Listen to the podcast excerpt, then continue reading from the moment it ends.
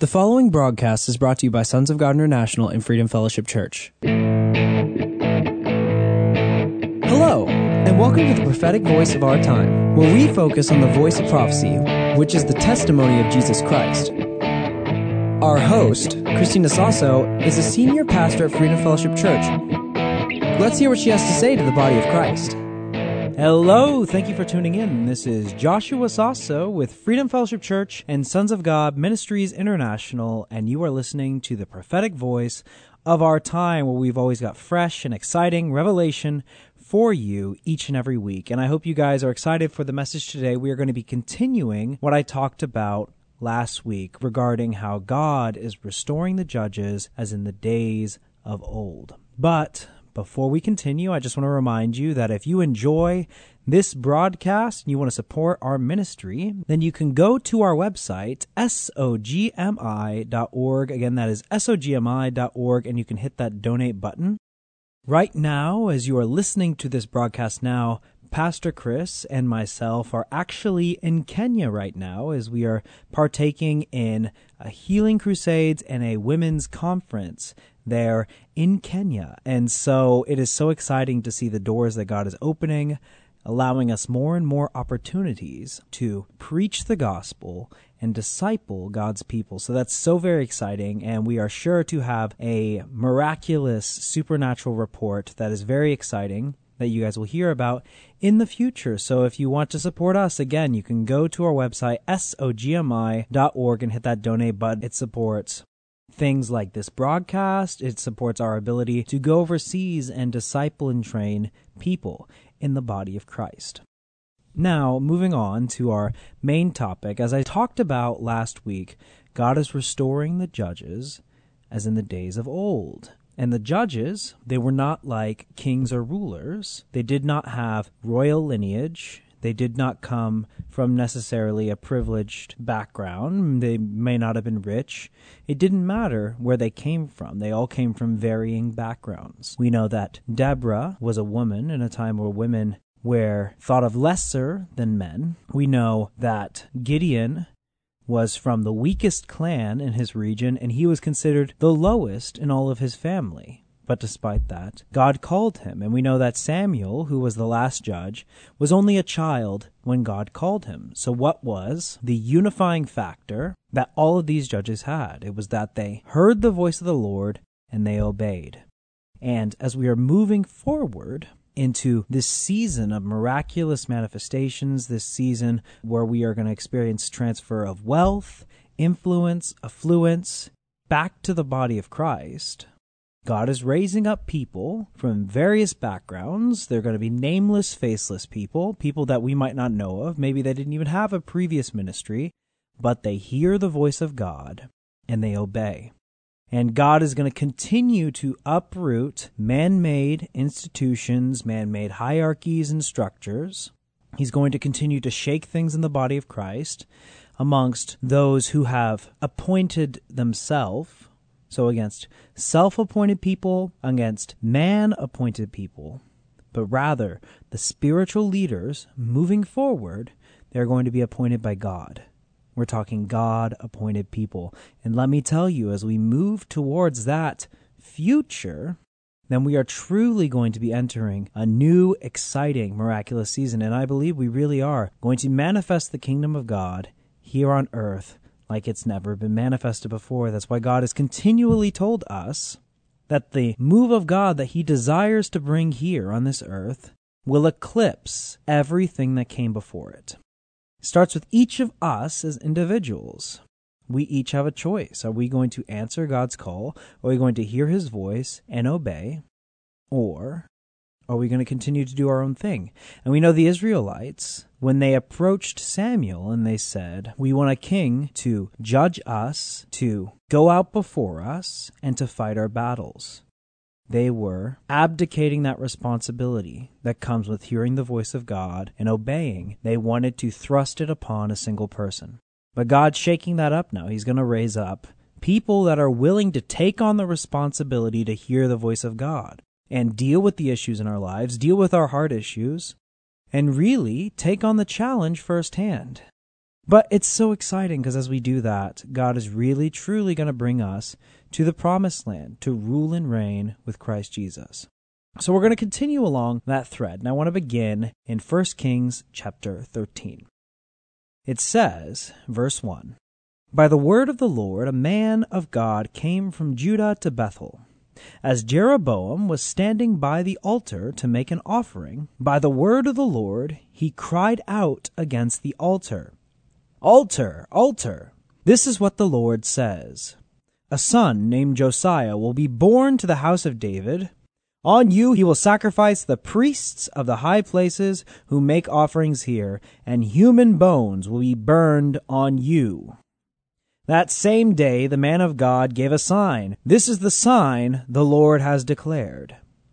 The altar will be split apart, and the ashes on it will be poured out. So here we have a man who people did not know of, who is from another place, is not from the area, and God gave him instructions to prophesy to an altar, to an inanimate object. And it's so funny because here is Jeroboam. He's in the middle of ceremonies to sacrifice at this altar. So they're in the middle of all their ceremonies. And this man just comes up and decrees this prophecy to this inanimate object, interrupting all of their routines, their traditions, and everything. And we think that's kind of funny because God will sometimes call us to do things that might seem a little bit ridiculous. Because, you know, if God says, go ahead and prophesy to that altar, you might think, well, God, there's people that are using it right now. That might be a little bit embarrassing. I don't want to create a scene, right? But this man of God obeyed the Lord, no matter how ridiculous prophesying to an inanimate object might seem. And so he made this prophecy that the altar will be split apart and the ashes will be poured out of it. Verse 4 When King Jeroboam heard what the man of God cried out against the altar at Bethel, he stretched out his hand from the altar and said, Seize him. But the hand he stretched out towards the man shriveled up, so that he could not pull it back. Also, the altar was split apart and its ashes poured out, according to the sign given by the man of God by the word of the Lord.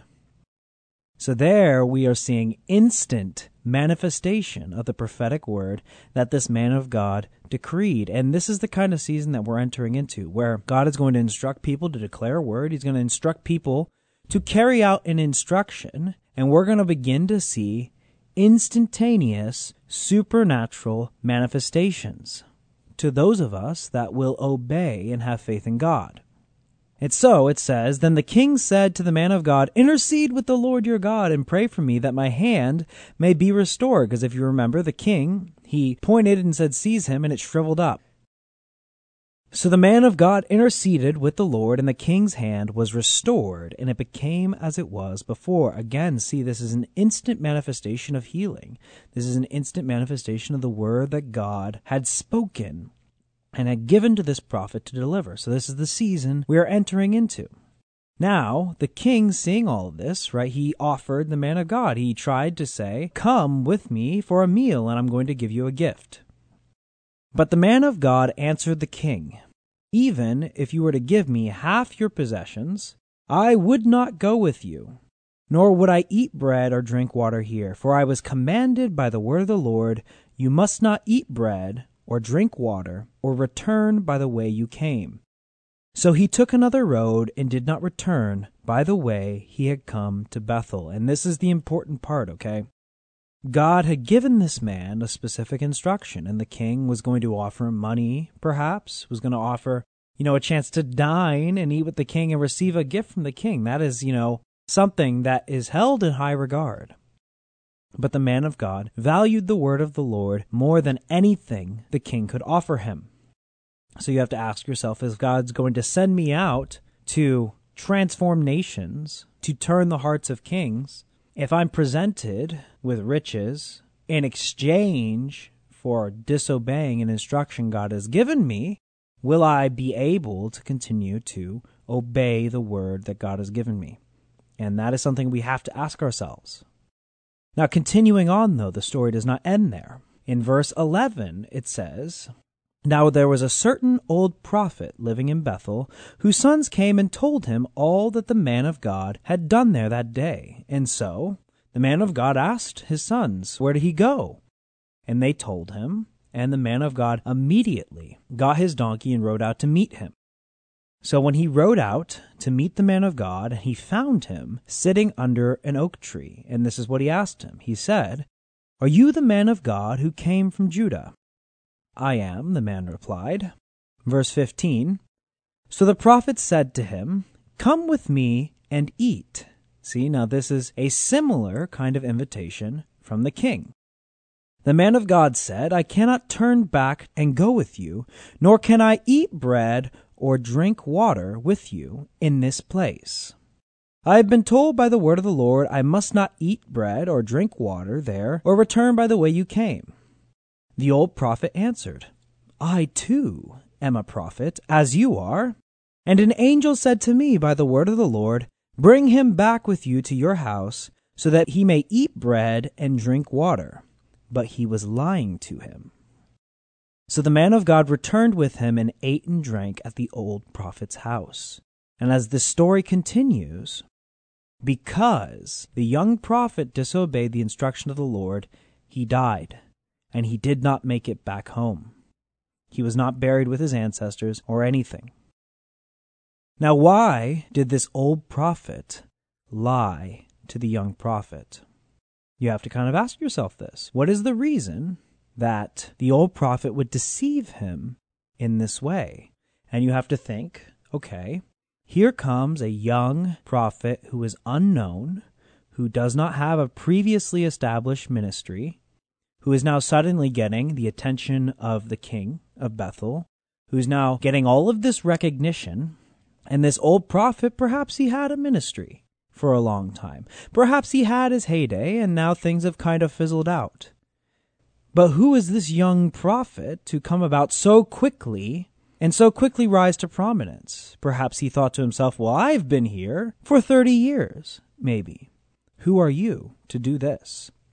And this is what we have to understand is that think back to the very first murder in the Bible.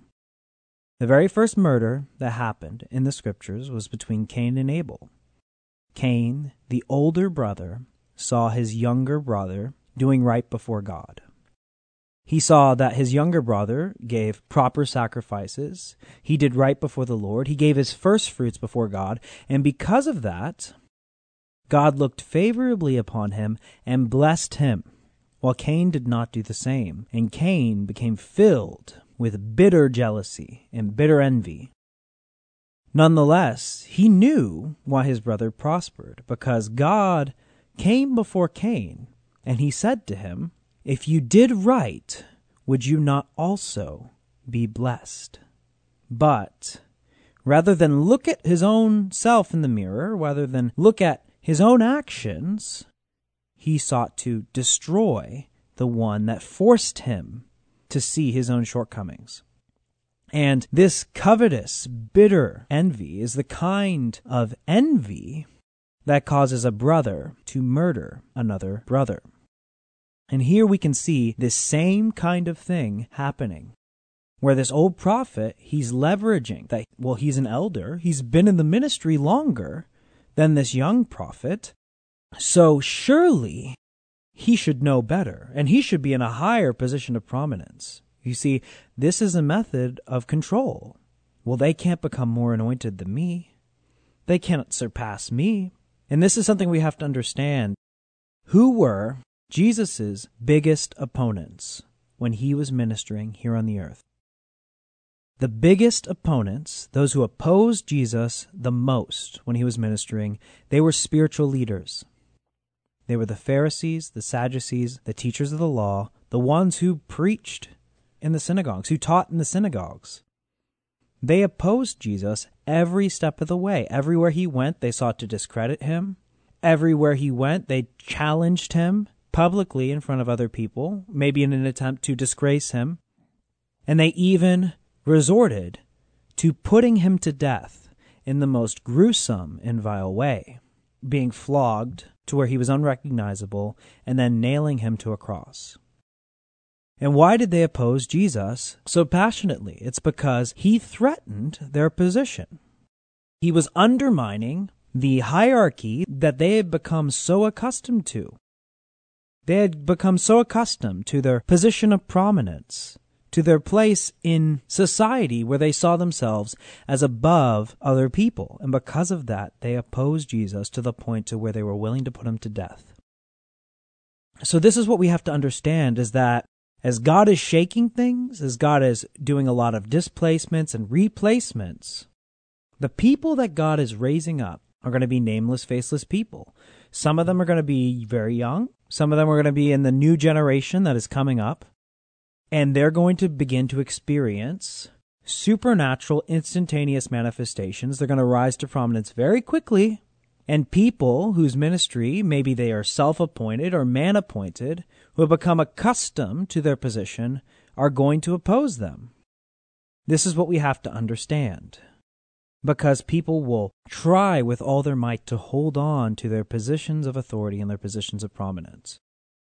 Now, despite this, I want you to remember though, even though the young prophet was deceived by the old man, right? The old man leveraged his authority over him. Well, I too am a prophet, and you know, I've been here for years and years and years. Even though that old prophet deceived him and sought to become a stumbling block God still held the young prophet responsible for disobeying him. And this is what we have to remember.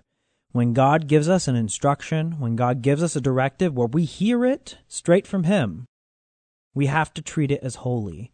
And we have to make sure that nobody can come in and twist it and inject their own agenda into it.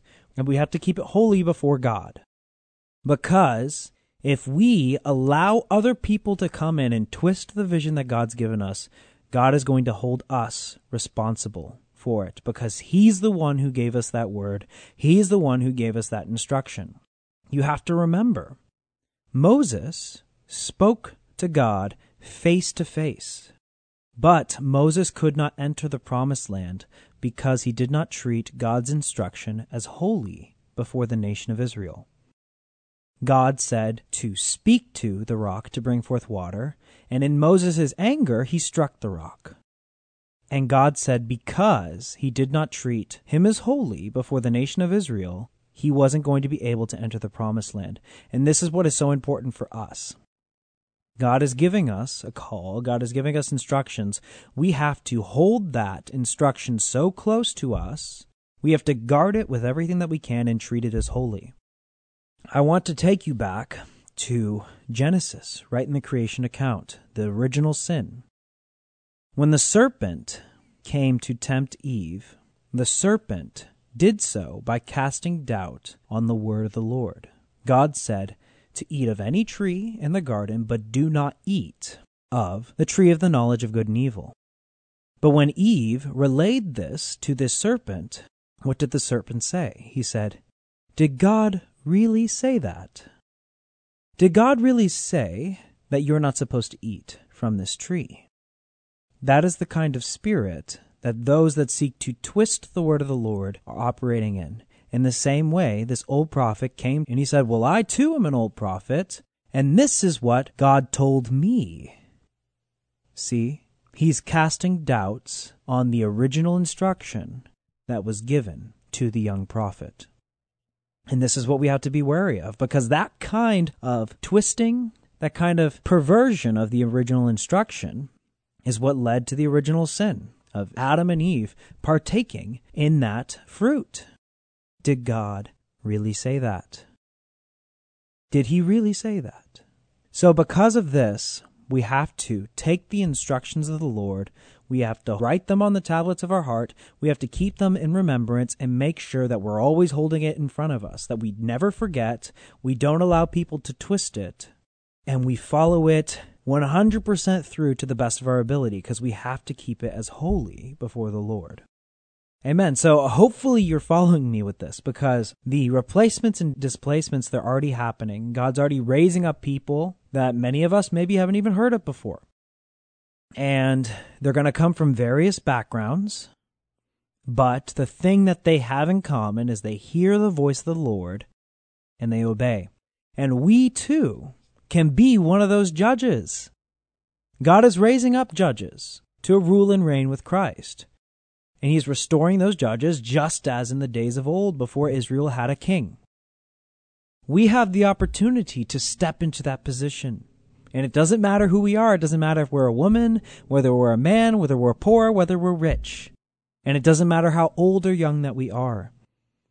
All that matters is our faith and obedience to Christ Jesus. Deborah was a woman. Gideon was the weakest in his family, in the weakest clan in his region. And Samuel was just a boy when God called him. So don't allow anybody to limit what God is able to do in you. The same God that raised Jesus from the dead, the same God that created all the heavens and all the earth, is living inside of you. And if we are willing to listen to the voice of God and obey, we are going to see supernatural manifestations, the likes of which this world has never seen before, and that is so exciting. God is truly beginning to move, and you can see that in every major industry, things are becoming restless. For those of you that are called to the arts and entertainment industry, and I've talked about this previously, they are becoming so restless in Hollywood. They are becoming so restless in the entertainment industry, in the television industry, even the streaming industries. Things are becoming so restless. And the same thing's happening in all the other industries. God is preparing the way for us. And it's going to be just like the Israelites when they entered the promised land. The rushing of the Jordan River didn't matter because God parted the seas for them. The fortified walls of Jericho didn't matter because God knocked down the walls for them as they obeyed. The vast armies of all the kings and all the nations didn't matter because God fought on their behalf. You know, it's sometimes God would throw hailstones down at the enemy forces. So we've got the God of all creation on our side. All that's left for us to do is to obey him and continue to revere him as holy. Amen. So I hope you're getting something out of this. God is really so excited to see supernatural things happen in the earth, but we're running out of time, so I've got to close up. Again, Pastor Chris and myself, we are in Kenya right now, discipling God's people and healing the sick and prophesying over the nations. And it's so exciting. We're going to have a wonderful, exciting report for you in the coming weeks. But it's not too late if you do want to support us on this mission. If you want to just support this radio ministry in general, then again, you can go to our website, sogmi.org. Again, that is sogmi.org and hit that donate button. You can also listen to our podcasts on our website and we're on Spotify now. You can go to Spotify and you can search for the prophetic voice of our time. And we're on Spotify, iTunes, Google Podcasts. It's the prophetic voice of our time, and you can listen to all kinds of teachings, just like the one that you're hearing now. But I am just about out of time for this week. Before I go, I want to say a quick prayer with you. So I thank you, Lord, for each and every person that is hearing the sound of my voice right now. I decree and declare, God, that you are stirring up in their spirit, God, such a passion to seek after you with all their heart, God. And I thank you, God. I speak forth to those people that have been in the background for so long that you are raising up now those nameless, faceless people, God. I thank you, God, that you are filling them with courage. You are filling them with boldness. And I thank you, God, that they will not turn to the right or to the left, and they will not hearken to the voice of a stranger, but they will remain steadfast in their walk with you. And I speak forth now victory in every area of our listeners' lives, Lord, in Jesus' name. I speak forth healing in their lives, Lord, in Jesus' name. I speak forth financial breakthrough in their lives now in Jesus' name. And I call forth healing of relationships, healing of families, Lord, in Jesus' name. And I thank you, God, because we truly will walk in your victory. We will walk in your freedom every day of our lives. In Jesus' name, Amen. Thank you so much for tuning in. Again, this is Joshua Sasso with Freedom Fellowship Church and Sons of God Ministries International, and you've been listening to the prophetic voice of our time. Until next time, God bless you. Thank you for listening. We all hope you were blessed by this message today. If you were, let us hear from you. If you wish to contact us or sow a seed, our phone number is 210 396 7891. And for Saturday's program, call us at 210 695 1630. Send all emails to sons of God at satx.rr.com and all letters to P.O. Box 1579, Helotes, Texas 78023. For more info, including service times and upcoming events, find us at www.sogmi.org. That's www.sogmi.org.